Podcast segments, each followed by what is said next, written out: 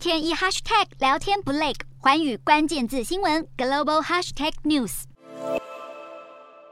由美国和日本合办的第八届太平洋两栖领导人研讨会 （PALS） 十六号正式闭幕。日方主办人为陆上幕僚长吉田圭秀，美方则是太平洋陆战队司令中将鲁德。有来自十八个国家将近七十人参加，台湾代表也有接受美方的邀请，以观察员的身份出席，包括海军一五一舰队的舰队长张世行等四人都有参与交流。PALS 主要是探讨印太地区的安全保障，并提高友好国家之间的水陆两栖作战能力，进而来维护印太地区的和平稳定。在这次会议中，同时展示的装备包括日本自卫队 V 二二鱼鹰式斜旋翼机、地对舰十二式陆基反舰飞弹。以及美国陆战队的海马式多管火箭系统等等，盼望能够加强日美同盟的核阻力和应对能力，来应对近期不断扩张势力的中国和急剧动荡的俄罗斯和北韩。就在西方势力积极寻求印太地区和平稳定的同时，中国也在进行海上实战演训。日本防卫省十四号通报，中国海军有包括大型驱逐舰拉萨舰在内的三艘舰艇，从西南方向穿越对马海峡，航向东北方的日本海。海上自卫队也紧急出动了多功能支援舰“天草”以及“白鹰号”导弹艇进行跟踪监视。不仅是日本发现的这场海上实练，解放军北、东、南三大战区也密集的在展开演练，而且不寻常的投入许多的实兵演练，包括隐蔽渗透演练、远距离兵力投放等等。